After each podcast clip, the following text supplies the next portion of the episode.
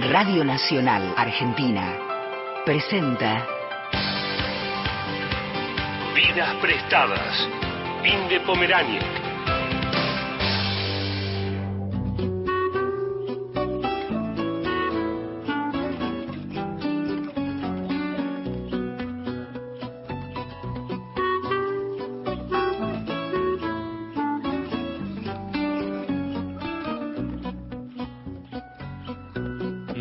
Nada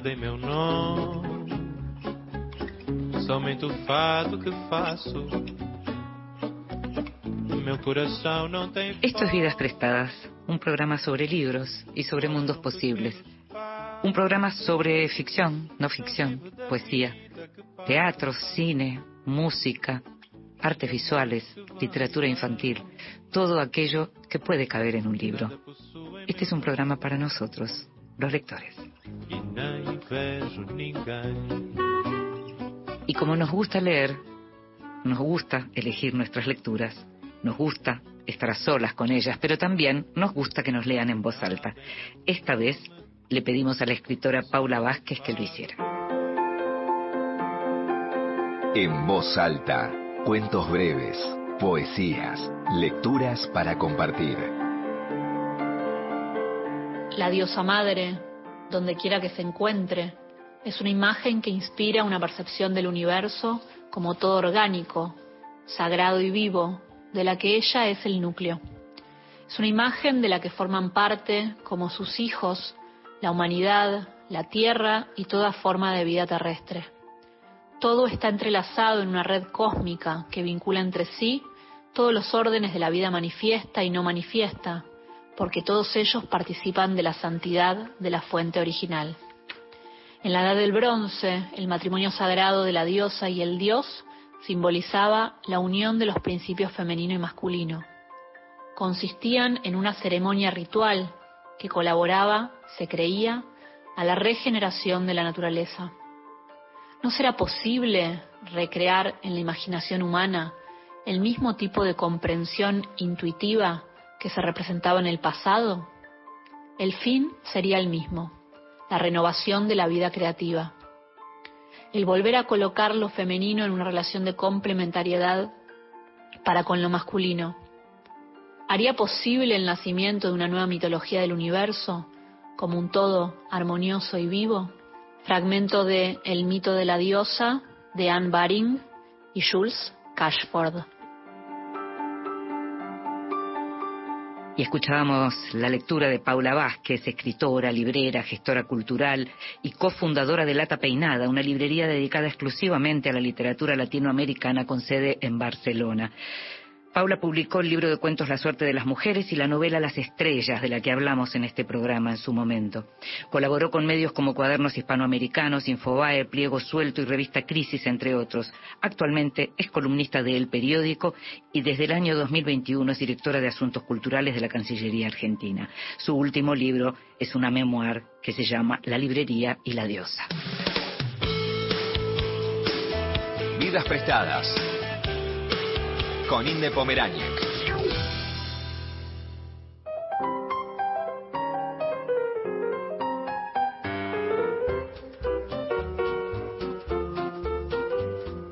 Vicio nació en Villa Ramallo en el año 1956. Es escritor, dramaturgo, poeta, guionista y también es músico. Como autor, es dueño de una obra vasta, exuberante y diversa. Entre sus libros de poemas están Mínimo Figurado y Paraguay, entre sus novelas El Divino Convertible, En esa época, Rabia, Mi vida en Well, Diez días en Re, Agua, El escritor comido, Borgenstein, podría seguir. Entre sus libros de cuentos, Chicos, Tres marcianos y La conquista, Iris y Construcción. Es autor de las obras de teatro Gravedad, La China y el Amor, estas dos últimas en colaboración con Daniel Gebel, y también con Gebel escribieron la novela El Día Feliz de Charlie Failing. Sus obras fueron traducidas a, a varias lenguas y sus relatos fueron adaptados para el cine en Argentina y también en otros países. Es tiempo de reediciones y relecturas de la obra de Vicio. Interzona acaba de reeditar El escritor comido del año 2010, una novela en la que Mauro Saupolo, un escritor, autor de bestsellers, sobrevive a un accidente, pero se hace pasar por muerto porque quiere saber cómo impacta su muerte en los demás. Caballo Negro reeditó recientemente Aiwa, que cuenta la historia de una tranquila aldea de montaña que comienza a ver alterada su cotidianeidad por un fenómeno biológico. A los hombres del lugar comienzan a crecerle las tetas. Y su novela Rabia, tal vez la más famosa de todas, acaba de ser montada en teatro en Madrid por Claudio Tolcachir. En ella, un obrero de la construcción, luego de un episodio criminal, termina escondido en la casa de su novia, empleada doméstica en la casa de una familia rica. Nadie, ni siquiera ella, sabe que él está ahí. Desde su escondite vive la realidad como un fantasma. Sergio Vicio, después de tantos años de conocernos, qué placer tenerte en vidas prestadas. ¿Cómo te va? Muy bien, muy bien. Hace muchos años, ¿eh? Muchos años.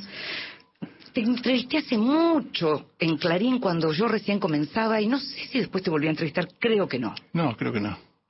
Creo que no. Eh, interesante ver cuando, te le- cuando leo así todo lo que tiene que ver con tu obra y digo, basta, exuberante y diversa, lo es porque releyendo las novelas que acaban de salir o que incluso la rabia, por supuesto, y demás, es distinto. Hay una marca vicio, pero hay cosas que son diferentes. Me gustaría un poco preguntarte, en principio, ¿qué te pasa con esto cuando volvés a leer? Si reescribís las novelas cuando son reeditadas, si salen como están, ¿qué te pasa cuando las volvés a leer? Es que no las vuelvo a leer Mira, realmente. mira. No las vuelvo a leer. Estoy viendo los- las novelas que tenés ahí. Mira, Aiwa no la leí nunca más. En mi vida casi no la recuerdo. Eh, sí, me, me acuerdo de la anécdota que contaste, que contaste vos.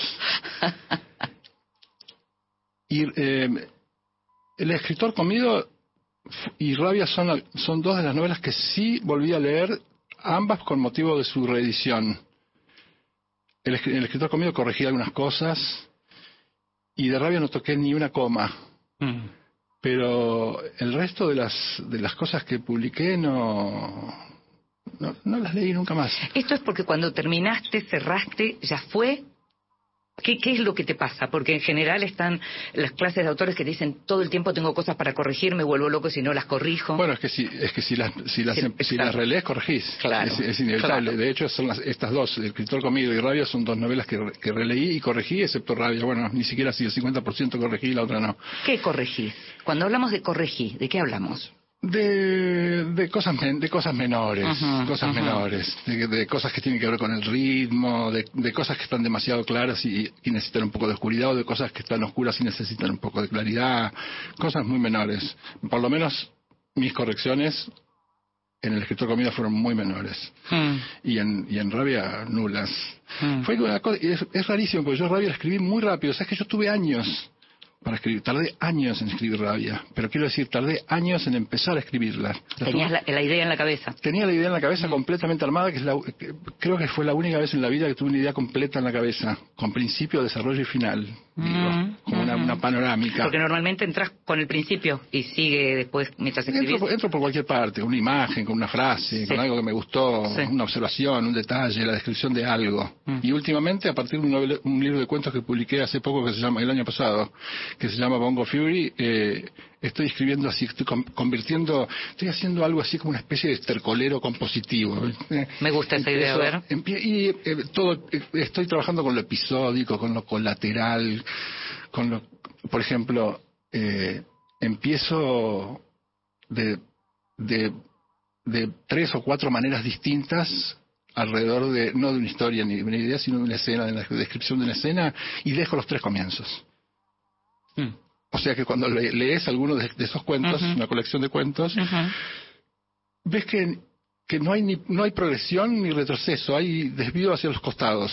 Mm. Eso me interesó mucho. Pero volviendo al tema de, de Rabia, fue la única vez que tuve una historia, una, por lo menos una panorámica de historia completa. Yo, iba yo tenía una novia, que, una novia que vivía en la avenida Alvear y Rodríguez Peña. Sí. ¿Te acordás de la frase en el Remal- de André Malraux que ese barrio le, hizo pensar en, en la capital de un imperio que nunca existió? Bueno, yo iba mu- muy seguido. ¿Por qué se habla de decadencia si no hubo apogeo, diría Charlie Sí, Feiling? exactamente. eso, ¿De qué decadencia hablamos? Sí, sí, sí, es la genialidad de Charlie. Este, me- eh, eh, yo iba muy seguido ahí a buscar a buscar a mi novia y sí, en la, y en la- eh, cruzando la calle en la esquina había hay una gran mansión de varias plantas que siempre tenía una sola luz prendida, a veces en el segundo piso, a veces en el tercero, a veces en la planta baja, a veces en el ala este, a veces en el ala oeste, yo, me llama, y me llamaba la atención que hubiera siempre una sola, una sola ventana abierta o una sola luz prendida. Y un día le pregunté al- a, alguien, a alguno de los vecinos, que si sabía quién vivía ahí, y me dijo que ahí vivía una señora ya anciana con una mu- mucama que la ayudaba. Mm, Y en el acto se me ocurrió que ahí podía vivir una familia entera sin que la señora se entere. mm, Eso es rabia, ¿no? mm. Ahora, ¿cómo escribir eso? ¿Qué, ¿Cómo Argen- qué? Argentina es rabia? Y sí, Es muy argentina. Es la Argentina casi, te diría. sí, sí, es ¿No? una- sí, sí, sí. O sí. sea, eh, sobre todo en los últimos años, es una novela que tiene 20 años, pero son esos 20 años en donde todo se fue para abajo y en donde hay muchos que ven vivir la vida casi que sin que se los vea. Hay muchos invisibles, muchos fantasmas, ¿no? Sí, sí. eh, bueno, hay un tema con la, con la, con la desaparición, con la incursión en el interior, con el- hay un interior del interior, hay una amistad con una rata. Sí, sí, sí, sí. que, sí. digamos, el, el protagonista se esconde en, en esa mansión después de cometer un crimen y no- sin que su novia sepa que está ahí, sin que nadie sepa que está ahí, Sí. y vive escondido durante años en esa casa. Una especie de, de- de- de- de fantasma de la ópera Sí, claro. en un punto. y, a- y adentro entabla relación con una rata, relación casi amistosa, como si fuera un animal doméstico. La rata no es un animal El, doméstico. el único ser con el que trata, digamos. El único ser con el que trata. Y la rata a su vez vive en, en el armario, o sea, hay- él vive escondido en el interior de una casa y la rata en el interior de un armario. Sí. Y es interesante, ahí por lo menos me lo hicieron notar el otro día alguien que escribió un ensayo de la Universidad de San Andrés, lamento realmente no recordar el apellido porque era muy brillante, era, buenísimo el ensayo, de, de cómo de cómo se el protagonista que se llama José María, al que todos llaman María, María. se animaliza. Mm, sí, bueno, claro, claro. Pero ese, Yo no había- ese, escon- ese esconderse, si uno piensa, por ejemplo, en las cosas que pasaba con la gente que se esconde en las guerras cuando son perseguidos y demás, Sí. hay una animalización. Claro. Vos no habías advertido que tu propio personaje. No había advertido hasta Sí. qué punto es, es cierto eso. Mm, mm. Eh, porque a ver eh, la animalidad como la animalidad como como descripción de lo de lo que está fuera del mundo productivo. Sí. María, al esconderse en esa- él es un obrero, un obrero Sí, de la construcción, sí, un trabajador, un tipo que trabaja con las manos. Ajá. Al esconderse en la casa, deja de hacer cualquier cosa más que cuidar que no lo descubran, pero se pone a leer y desaparece, de- desaparece no solamente del mundo, digo, se vuelve com- completamente improductivo. Lo único que tiene que hacer es leer, cuando tiene ganas de leer algún libro que encuentra en la biblioteca de la mansión, Comer. y procurarse comida. Ir, ir al y- baño. Ir al baño sin, sin, Sin que sin hacer ruido, sin que lo descubran. Es- no tiene ninguna otra ocupación. Ah. Y entabla una, una amistad con esta rata, con la que habla en susurros, es la única persona con la que habla. Bueno, habla también con su novia cuando descubre que hay una segunda línea en el teléfono. No hay celular. No hay celular en la, en la época de los Claro, teléfonos todavía. claro. Porque, porque, porque la rata es, la rata es la, la, la representación más cabal de lo otro. Sí, sí. Digo, es, es, un, es un animal totalmente, es totalmente improductivo, precapitalista, digamos, no produce nada, Asco. no es domesticable. Produce asco. Sí, pero digo, no produce nada útil, Ah, ni no, nada de utilidad, claro. no es domesticable, No, es este, es frágil y peligroso a la vez, es inteligente y salvaje, es este transmite enfermedades, Sí, sí. de hecho le transmite rabia sí. a su amigo María, ¿no? Y, y eso es más o menos en lo que se está en lo que termina convirtiéndose María Mm. y entabla para, para redondearla la frutilla al postre y hacerse amigo de, la- de, una, de una rata, Mm. no de un gato o de otro animal doméstico de la casa, de un animal doméstico de la casa, sino de, de un animal que representa exactamente lo otro. Bueno, eso eso no sé por, a, a qué viene. Nada, hablando porque pero- nos pusimos a hablar de rabia y, y surgió no, pero esto. lo señalaba un chico en un, en un estudio así universitario y me, me lo mandaron y A mí una cosa que me gusta de las de los libros, de las en este caso las ficciones, cuando se leen tanto tiempo después o bastante tiempo después, es que se leen cosas que de pronto en el momento no se escribieron y, y, y no no es que ha- no, no se trata de que haya habido una adivinación, sino que uno lee siempre desde un lugar en donde está. En Aigua hay algo parecido, porque eh, la novela que tiene 10 años más o menos, No me acuerdo. creo que es del Eh, 2013, puede ser. Puede ser, sí. Eh, y es una novela que hoy, eh, en el momento que, que, que las mujeres leen cosas sobre las mujeres y que los hombres leen cosas sobre las mujeres que antes no veían, que haya un pueblo que está conmocionado porque a los hombres les crecen las tetas Mucho. y todo lo y mucho Sí, se vuelven muy tetones. Se Y en- ponen muy tetones. y aparece entonces quien viene a investigar sobre eso y, de- y además también la, la historia de amor que es la historia de amor de una chica más grande con un chico bastante más chico Sí. son cosas como revulsivas muy revulsivas Sí, y que me parece que hoy se leen distinto también sí, seguramente, seguramente. Ahora que lo decís, me acuerdo que un amigo mío vino una noche a casa y me, y me contó que estaba muy preocupado porque su hijo de 12 años, o de 13, no me acuerdo exactamente la edad, pero un chico chico, un menor, un adolescente, se había puesto de novio con una chica que tenía 18 o 19 Ajá. o 20. Un chico así, como maduro, no sé, realmente no me acuerdo la edad, pero ponele 14 a 20 era Sí, la sí. relación. Y estaba muy preocupado. Mm. Y, me, y recuerdo eso, que, que, que salió de ahí, eso, viene de ahí, viene del, del cuento que me hizo un amigo. No tiene ninguna otra la connotación. historia pero de sí- Agua con Sony digamos. Sí, sí, la historia de los chicos, la Sí. historia de amor. Pero además Sí. es una, si no recuerdo mal, es una, mal, es una linda historia de amor. Sí, digo, se- sí. Se aman limpiamente, Sí, sí, dice, de- de- con todos, con toda su alma, Sí, dos. sí, la pelean, la pelean los, Los dos. dos, sí, sí, sí. Si no recuerdo mal, me causa gracia que digas. Si no recuerdo mal de tu propia novela, me causa mucha Es que gracia. parece mentira que, que esta novela tiene 12 o 13 años, dijiste, y, y Rabia 20. Parece mentira. Bueno, en, en un sentido es muy- está muy bueno que, que sigan vivas. ¿Qué te- eso te, quería preguntar. Sí. ¿Qué te pasa? ¿Sentís eso? Que, que hay como una curiosidad porque vuelvan a estar vigentes. ¿Qué te, qué te da? Porque en el escritor comido lo que tenemos es como una, una historia que cuenta eh, qué pasa con alguien que no puede más que mirarse a sí mismo y que necesita que todos lo sigan mirando, ¿no? Después viene todo el delirio de la selva, pero quiero decir, el, el punto de partida es, bueno, me salvé, pero ¿qué pasa si yo no digo que me salvé y que crean que me morí y puedo ver qué piensan de mí? Claro. ¿no? Y no piensan nada, lo peor. No, no, es, una, es, una, es un autor muy famoso de bestsellers, un hombre sin ningún talento, pero muy exitoso comercialmente, que, que, que va en una avioneta sobrevolando el Amazonas, viene de presentar no sé qué libro suyo en no sé dónde, y, y la avioneta se precipita en llamas, y él, él, un momento antes de él se salva, pero un momento antes de que salte de la avioneta así, y en- por- por- en- encastrada entre las ramas de un árbol, se le ocurre ¿Y si me hago pasar por muerto a ver qué dicen de mí mañana los diarios o, o el domingo cuando salgan los suplementos dominicales? Hay una fantasía a veces Y sí. de uno, ¿no? De, ¿Y si no vuelvo más? Mucha gente tuvo esa fantasía. Claro, claro. Este, espera, que hay una- estoy cansado y no se me, no, no se me, no me sale el nombre, pero hay un escritor famoso que lo hizo incluso. Ay, ya, Sí. se me, ya se me va a ocurrir.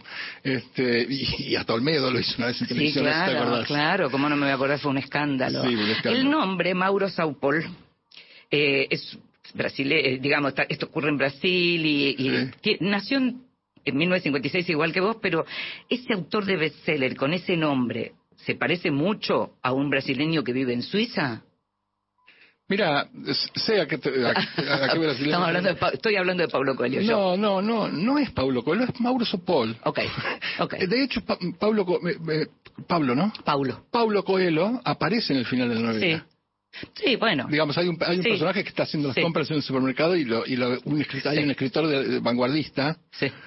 este, muy prestigioso y desconocido, que está haciendo las compras en el supermercado y, y de golpe lo ve a Paulo Coelho rodeado de, de chicas y, y- y varones, no sé, de gente Sí, que lo reconoce sí, sí. y le está pidiendo autógrafo y como nadie tiene un papel encima, nadie va con papeles y viromes al supermercado, él firma las cajas de cereal y de galletitas, no sé qué, y con una sonrisa así. ¿Qué te pasa con eso de la fama? Eh, no, nada, cuando, se me ocurrió que alguien, se me ocurrió que un escritor famoso y, y, y, sin- y con una obra mediocre, pero, pero muy famoso, se fingía muerto y quise ver qué pasaba con eso, dónde me llevaba eso. Sí. Y me llevó hasta, me llevó hasta, bueno, Que se lo comieron en la selva. hasta que se, lo- que se lo comieran. Hmm. Pero, mm, no, a mí, no, a mí en particular no me pasa nada con la fama, pero no. A él le pasa un montón de cosas, Hmm. este, porque, porque eh, se finge muerto, pero nadie, nadie dice nada en, en los diarios. Digamos, sí, murió, murió tal tipo que era, Punto, ya que era está. muy conocido y al otro día desapareció porque no tiene obra. En realidad su obra no existe. Eso ¿no? era. Claro, no hay nada, no es que seguís hablando eh, como si fuera Borges, después de hablar 50 años más. No, no, desapareció, dan la noticia. No hay legado. Muere alguien famoso, no tiene No hay pero legado, tiene- no hay pero, es- legado. pero detrás de él todo es vacío, Mm. no hay nada más de qué hablar. Sí, murió. Vamos a escuchar música y enseguida volvemos. Hi, hello, break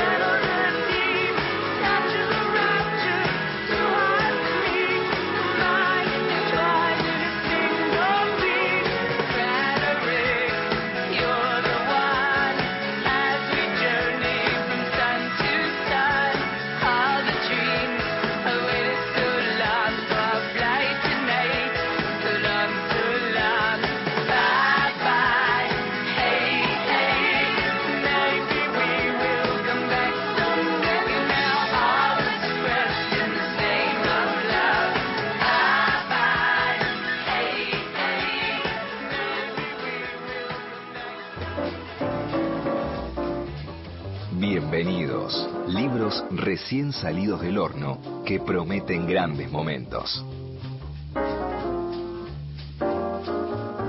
Y en estos tiempos tormentosos y tiempos en donde pasan tantas cosas de las que uno quiere saber o de las que a veces cree que sabe, pero en realidad no sabe, porque últimamente opinamos sin saber, nos vemos obligados a opinar.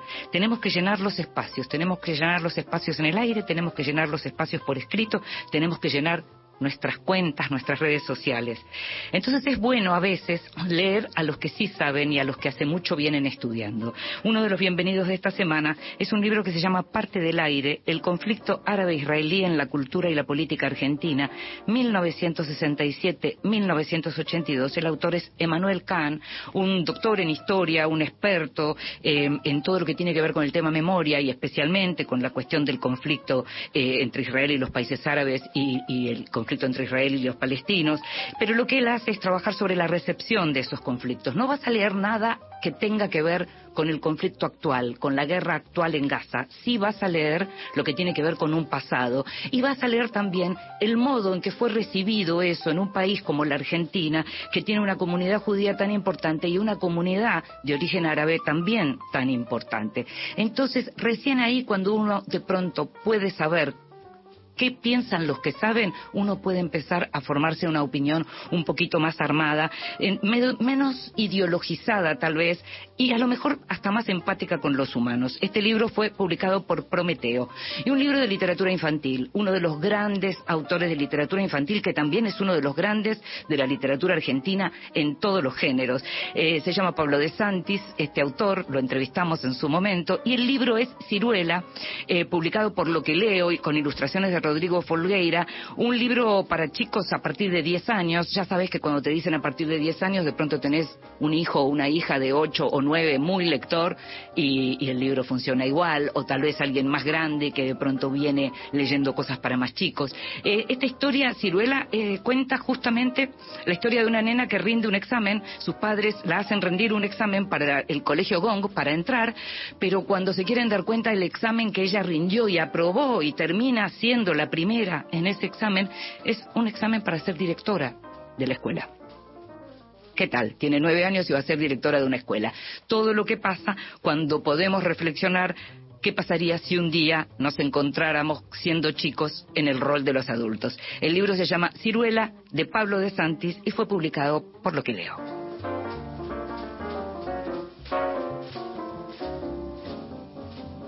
Vidas prestadas con Inde Pomerani. Sentís todos los días la radio pública. Diario Nacional, Claudio Orellano, Sonia Ferrari. Lunes a viernes de 3 a 6. Somos Nacional. La radio pública.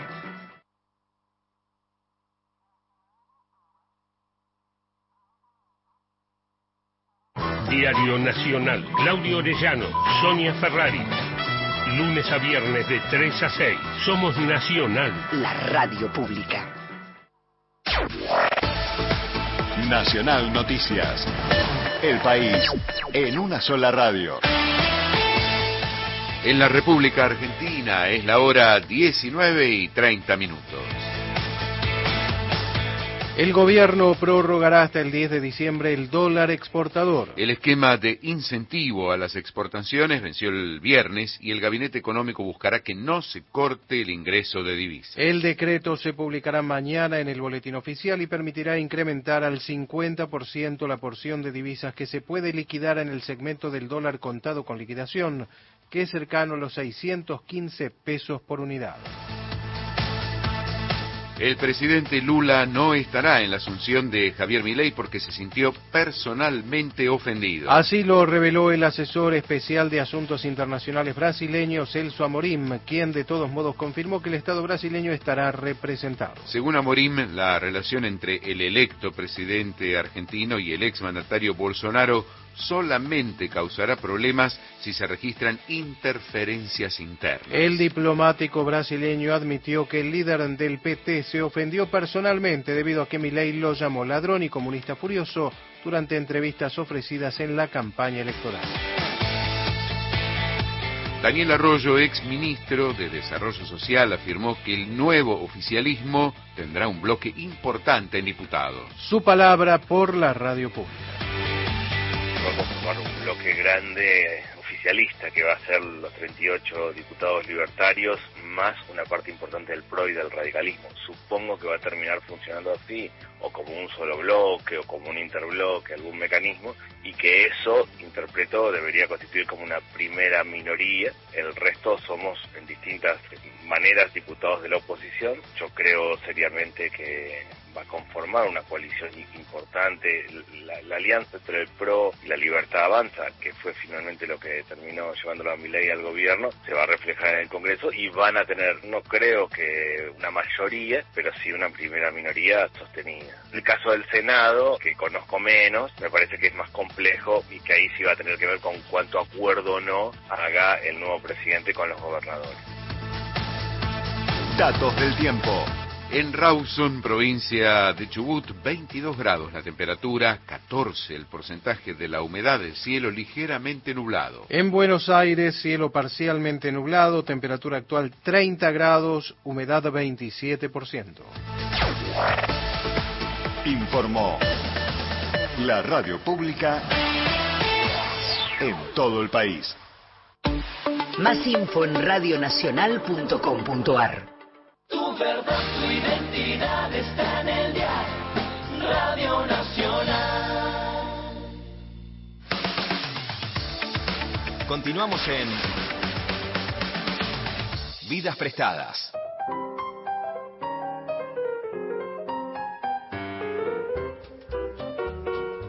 Seguimos en Vidas Prestadas, este programa sobre libros y sobre mundos posibles. Y estábamos hablando de la fama y estábamos hablando de la, de la obra. Y insisto con lo de la obra Basta. Y perteneces a una generación que estuvo muy cerca, más joven, pero muy cerca, y muy cerca incluso en la idea de obra, me parece, de un autor como César Aira. Sí, ¿Qué es César Aira para vos? un gran escritor, un genio. Un genio. Y también bastante amigo. Pero más que nada es de eso. ¿no? Yo, era, yo era más amigo de Dipi y de Sí. que de Aira. A veces iba a la casa de Fowil y estaba Aira ahí. Y Fowil hacía molerías y Aira me decía por abajo, qué pendejo es este tipo. Pero a mí me gustaba, me gustaba era, era mucho más divertido con Fowil que Aira. Claro, claro, claro. Pero con sus obras, ¿qué te pasa?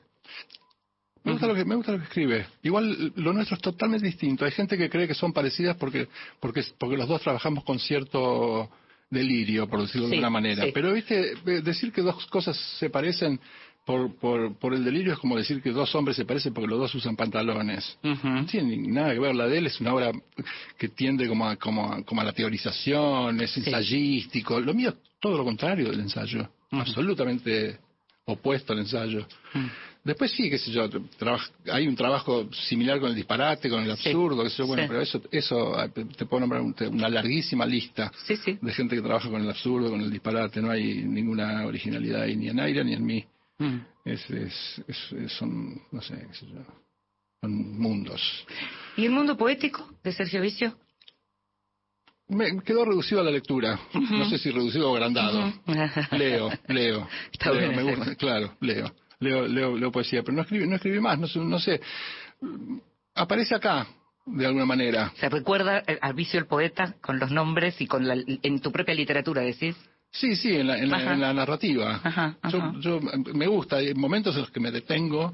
Más en, lírico. En algunas frases, o en algunas escenas, o en, o en la observación de algunas cosas. Y, sí, casi como, como, como si estuviera escribiendo en verso, digamos. Sí. Por momentos hay eso. Pero bueno, eh, no, no, no escribí más poesía. No escribí más. ¿Letras No, de canciones? No se me ocurre. ¿Letras de canciones? Sí. Eh, letras de canciones tampoco. Tampoco. Tampoco. O sea que tú, en este momento, digamos, cuando uno piensa en cuando escribís, escribís lo que son las novelas, lo que son los relatos, los cuentos y guiones, de pronto. Tampoco. ¿No estás haciendo guiones ahora? No, no estoy haciendo nada, ni siquiera literatura. Estoy escribiendo, estoy escribiendo unas cosas. Mira, encontré una, un- agarré por azar de una de esas bibliotequitas callejeras que hay a veces en los barrios, en mi barrio por suerte hay dos, que son unos cajoncitos así colgados en la pared Sí. donde la gente deja un libro y se lleva otro, hay gente, tira cosas también ahí. Y en uno de esos encontré un ejemplar de la revista Elle, una, Elle, de la revista Elle, el- un anuario. Y empecé a recortar así al, al- con ese procedimiento surrealista del recorte, del copy-paste. Y es impresionante las cosas que salen. Sí, Tengo como 50 páginas de, de- llenos de historias, de frases, de, de, de títulos, de, de anécdotas, todo como exprim- Autor collage. exprimiendo Ujú. una re- un ejemplar de la revista El. Estoy trabajando en eso ahora, hace ya dos o tres meses. ¿Qué Me- me pensás que va a salir de mucho. ahí? Lo voy a, no, nada, lo voy a publicar así si, si, si en algún momento llego a algún lugar o algo. Casi como una obra, como una obra de arte, digamos, con los fragmentos sé, de los recortes. ¿Estás Sí, pero no, pero no, no los recorto con tijera, digo, tomo... Ah, tomás, las no- tomás no. nota de eso. Tomo notas de, en, en- en- de una, en una frase de una página, la uno con una frase de otra página o con la mitad de frase del final o lo que sea, con palabras sueltas, Ajá. voy como cosiendo cosas, Ajá. oraciones, Ajá. y el resultado es, yo, es, muy, es muy divertido hacerlo, estoy jugando. Sí. Y el resultado es, por momentos es sorprendente, así que ni siquiera estoy escribiendo na- narrativa, es eso lo que estoy haciendo, tiene que ver, en todo caso, casi con la poesía. Sí, claro, eso pensaba. Sí. Sí. No, guiones, no, no sé, yo trabajé mucho como guionista, la verdad que no, no, no, me, no me dan ganas. Trabajé mucho eh, en, la, en la tele como guionista, pero hace muchos años de ¿Te esto, quemó, más, de- más ¿te de quemó un 20. poco eso? ¿Te gastó? No, no, porque no, porque yo trabajaba medio día en eso y después escribía Rabia, por ejemplo. Por eso, podías escribir. Claro, sí, sí. Porque además, además yo escribía cosas co- en las que te- el compromiso intelectual era muy pequeño. Mm. Escribía, trabaja- era- trabajaba escribiendo, qué sé yo, telenovelas o, o, o- o tiras diarias para el mediodía. ¿Te divertías? Por momentos sí, con algunas cosas puntuales. No, pero era un trabajo, había que hacerlo. Sí, yo claro. incluso era muy mecánico, ¿viste? Yo me acuerdo que escribía escuchando la radio, por ejemplo. Mm. Atendiendo la radio escribía y avanzaba y salía todo bien, estaba Bueno, todo bien. ahí hay una capacidad de escritura importante, porque, para porque poder, ¿no? Lo había, lo había mecanizado. Lo había Sí, pero, mecanizado. hay- pero es una destreza hacer. Sí, pero bueno, pero quiero decir, eso escribía, ese, trabajaba en ese género, ¿no? Hay, hay muy buenos guionistas de televisión que hacen muy buenas cosas en televisión. Mm. No era lo mío. Trabajaba, en trabajaba como, en el, como en el sótano de la calidad, Mm. ¿no? Y, y además, ni siquiera veía los programas después. Me acuerdo que un día, un día me llama el productor de uno de los programas que escribía, Mm. me dice, venga para acá, que quiero hablar con usted. Enojado.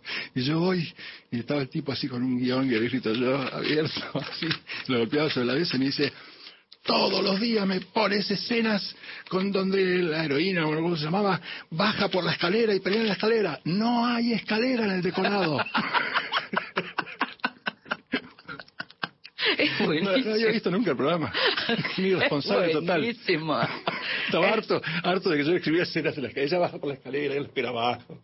No sé qué, se gritan por la escalera. Dicen, no hay escalera el decorado. Escucha una cosa, las ficciones, en tu caso, por lo que recuerdo, eh, aparecen, tienen que ver, tuviste la fortuna que muchos ha- habríamos querido tener eh, un cine propio. Tu viejo tenía un Ah, cine que, que debe haber sido la gran usina de toda esa imaginación, ¿no?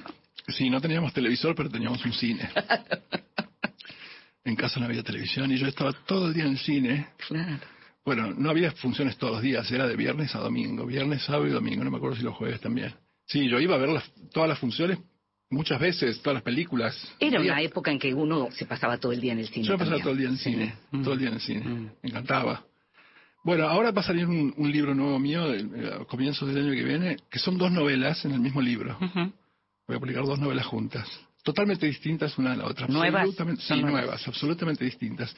En la, en la segunda hablo mucho de eso. Ah. De, de, de- de historias que tienen que ver con el cine de, con el cine de, mi, pie- de mi pueblo y cosas relacionadas a, a mi vida en, en Ramallo. Ah. Em, ¿Por qué le están diciendo ahora Villa Ramallo? Siempre decían Ramallo y ahora No. Villa Ramallo. Es así, es un pueblo partido en dos. Ah.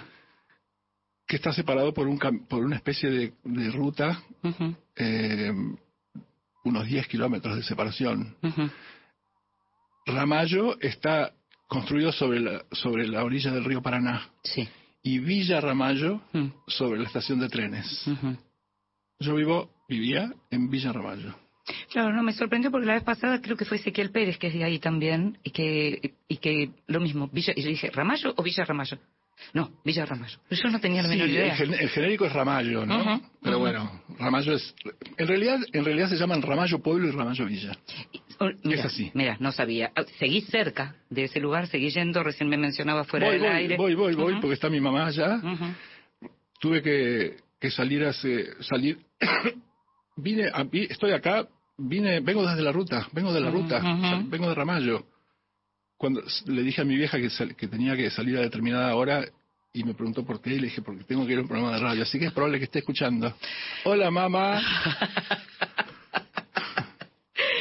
Pero contame, volvamos a lo que era eso de estar ahí en el cine y el momento en que por primera vez el niño Sergio dijo, yo voy a contar una historia. No, ¿No fue chico? sí, no, empecé, a- lo primero que escribí fue, yo empecé a escribir poesía. Sí, eso yo me acuerdo cuando te conocí. Sí. Mm. Y yo, yo lo conté ya esto en, en un par de lugares, por ahí lo conoces. ¿Querés que, te lo, ¿Querés que te cuente cómo empecé a escribir? Claro. Yo tenía 11 o 12 años y un día iba paseando por el pueblo con mi viejo y pasamos por una veterinaria donde había unos pollitos en venta.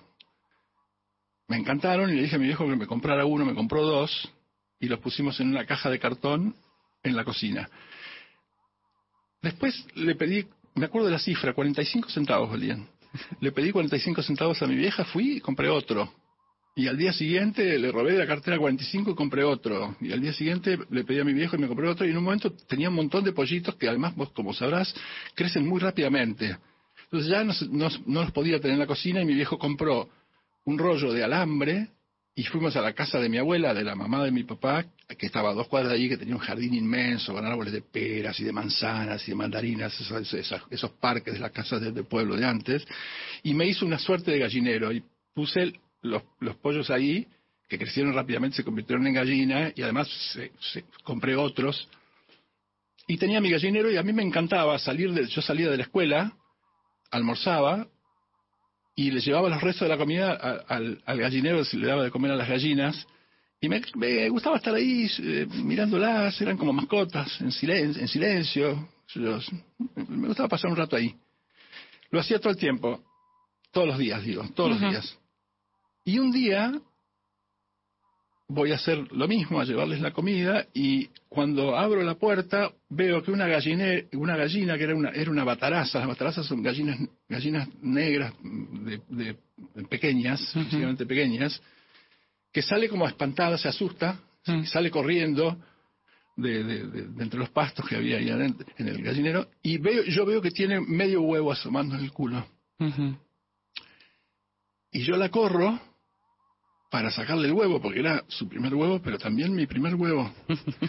Entonces la agarro y cuando la agarro ella re- reintroduce el huevo y yo le meto un dedo en el culo para sacárselo.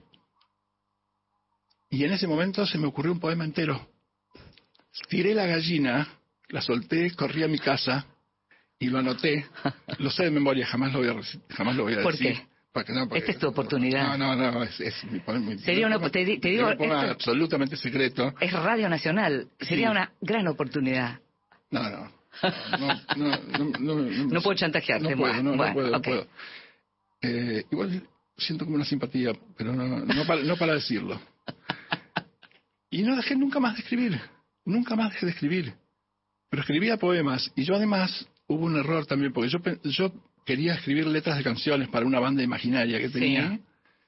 Y, y como cuando a la noche cuando volvió mi mamá, yo le mostré lo que había escrito, pe- pensando que en realidad era una letra de canción.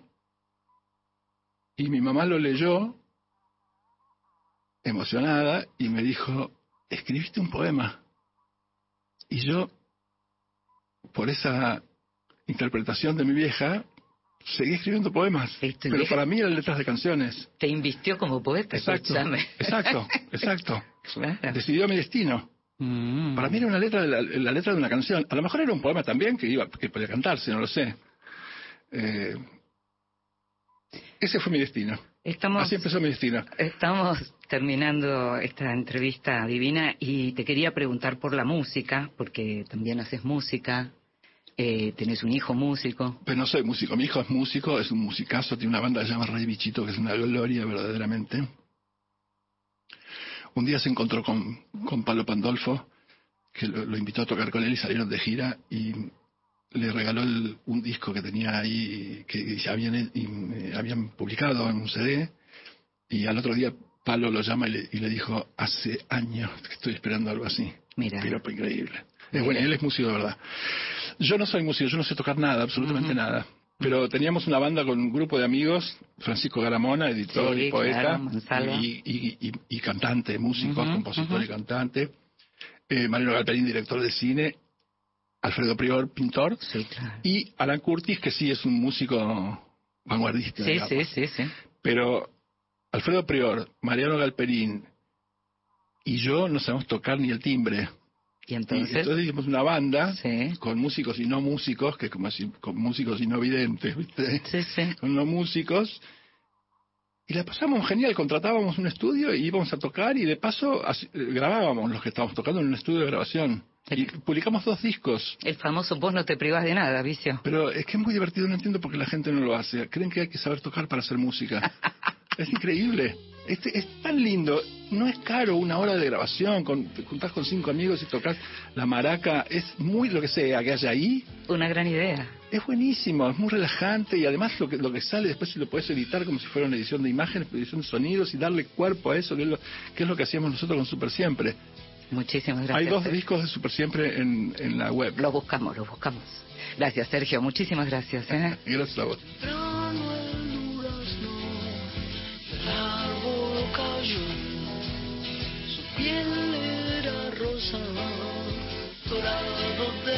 Y al verse en la suerte de todo quitar, a la orilla de un río, su pelo y su llegada.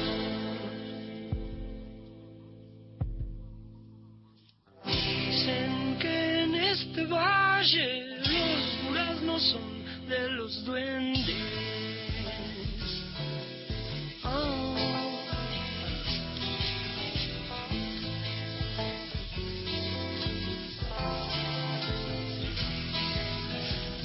Cierto tiempo en el mismo lugar hasta que un buen día se puso a escuchar una melodía muy triste del sur así le lloraba desde su interior. Durazno sangrando. Espineta. Invisible.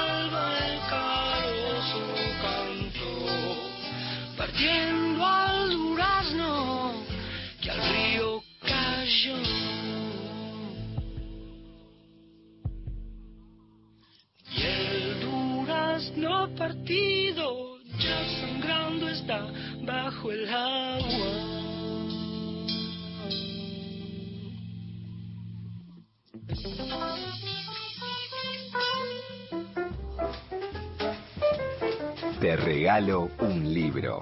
Recomendaciones y sugerencias para tomar nota.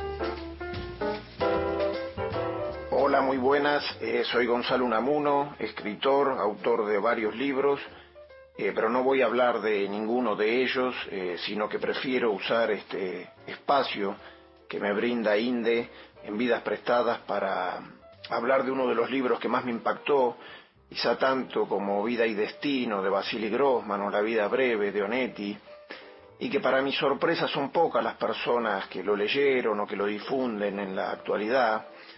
Este libro es eh, Las uvas de la ira, publicado por Steinbeck en el año 39, un libro que le valió al autor eh, nada menos que el premio Pulitzer y mm, cuya versión cinematográfica fue firmada por John Ford y protagonizada por Henry Fonda.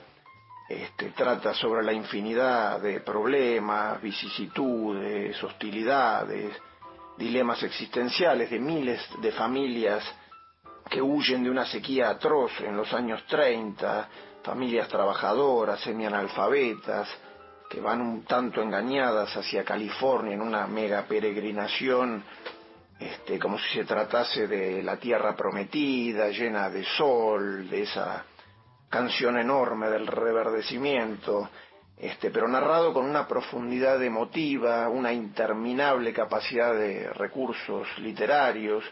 Es un libro plagado de silencios, de circunstancias emotivas, y estoy convencido de que es de las obras que mejor retratan la condición humana. En su momento fue un libro polémico, ya que Steinbeck fue acusado de socialista y en alguna medida también sospecho que debido a esto es un autor que si bien llegó a ser premio Nobel de literatura, siempre corrió con menos suerte que muchos de sus contemporáneos, eh, que fue una generación irrepetible de John Dos Pasos, Miller, Fitzgerald, Faulkner, Hemingway, bueno, Cheever, Flannery O'Connor y tantos más, este, siendo que para mí Steinbeck fue el mejor y es el mejor escritor norteamericano hasta la fecha. Muchas gracias.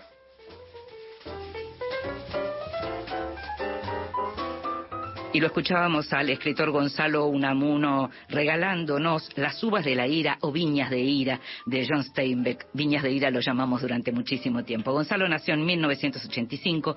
Su novela Que todo se detenga fue estrenada como película en el año 2022 bajo la dirección de Juan Baldana y Lila, otra de sus novelas, se encuentra en proceso de filmación. En el año 2021 publicó el libro de relatos Tu jardín salvaje y su cuento Padres resultó ganador del concurso de la FUC, la Universidad del Cine, en categoría cortometraje, adaptado y dirigido por Francisco Viñale. Parte de la obra de Gonzalo Unamuno fue traducida al francés, al portugués y al italiano. Su última novela publicada por Galerna es Contactos bloqueados. Libros que sí, títulos nuevos y no tan nuevos que son imperdibles. Y en libros que sí de esta semana, libros diversos, interesantes, propuestas distintas. Claudia Piñeiro es la gran escritora argentina, muy leída acá, muy leída afuera, es un nombre que nos representa, es un nombre asociado a la ficción, a la ficción en forma de novela, de forma de, nove- de, de cuentos y también de teatro y de guiones, ¿no? Muy conocida también por sus guiones, Claudia. Pero también es una persona que participa mucho en la discusión pública, en la escena pública, eh, ya sea por cuestiones sociales o políticas, o tal vez simplemente por hacer distintas formas de la literatura.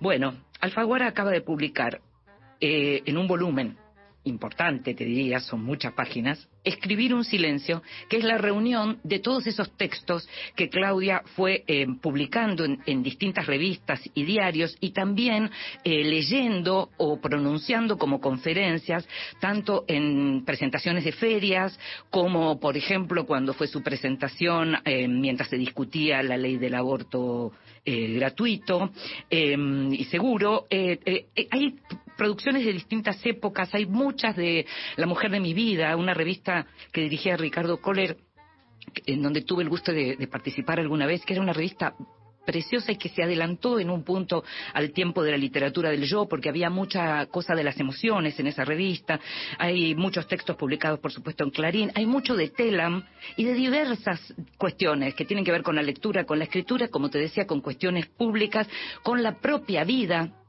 con la memoria, con las emociones, como estaba diciéndote recién, así que cualquier lector, cualquier lectora de Claudia Piñeiro agradecería poder leer, escribir un silencio publicado por Alfaguara. Llevó a la Argentina el primer, la primera novela del nuevo premio Nobel, el noruego Jon Fosse, se llama Mañana y Tarde, es una novela, si estás buscando algo que sea una aventura, que sea pura trama y en donde el lenguaje no tenga una participación ultra activa, no es el tipo de novela para vos, no es el tipo de autor para vos. Es una novela en donde el lenguaje tiene mucho que ver. Hay una traducción muy cuidada detrás y lo que hay también es un modo de narrar muy singular eh, que puede recordar un poco a Bernhardt. En los 90 se leía mucho esa clase de literatura.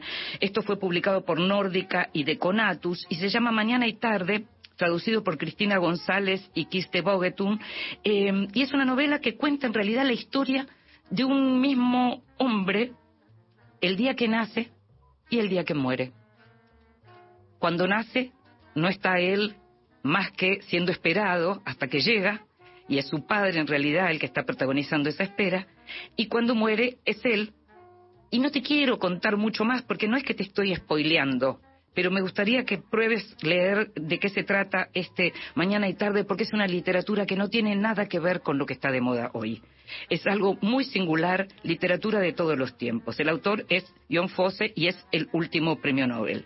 Y por último, La Guardia de la Noche de Fabio Martínez, un autor salteño que vive en Córdoba, un autor que nació en 1981 y que no hace eh, regionalismo, lo que hace es muy buena literatura. La Guardia de la Noche tiene cuentos, fue publicada por Antipop y entre los cuentos justamente hay un cuento que es el último de este volumen que a mí me divirtió muchísimo, que me interesa muchísimo, que se llama El Grupo Antipop del Norte Argentino y que cuenta la historia de un chico que es igual a Luis Miguel, desde que es chiquito en adelante, el odio que le tiene el resto de los varones, el amor de todas las chicas, su vida tratando de por momentos y por etapas parecerse y por otras diferenciarse mucho de Luis Miguel y el humor, el modo de contar, el modo de contar de Fabián Martínez es para que lo tengas en cuenta. Fabián Martínez, no lo conocemos mucho en Buenos Aires, es hora de que empecemos a conocerlo. La Guardia de la Noche, publicado por Antipop. Não tenho nada somente o que faço.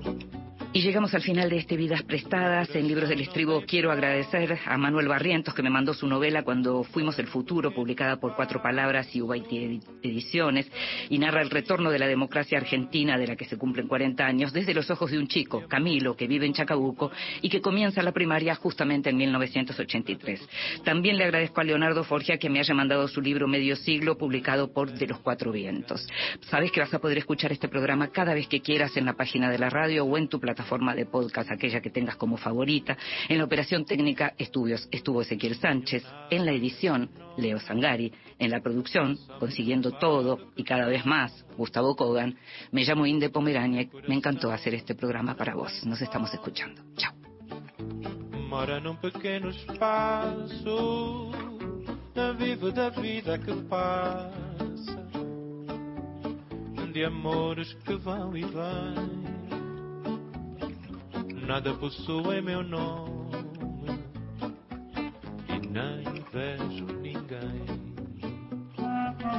Lamento se não me querias por mim. Não vias o quanto sou rico assim. Um dia virás-me dizer: Não vivi, só posso ter pena de ti. Fortuna ganhei, tanto quanto perdi. Não tenho posses nem peço.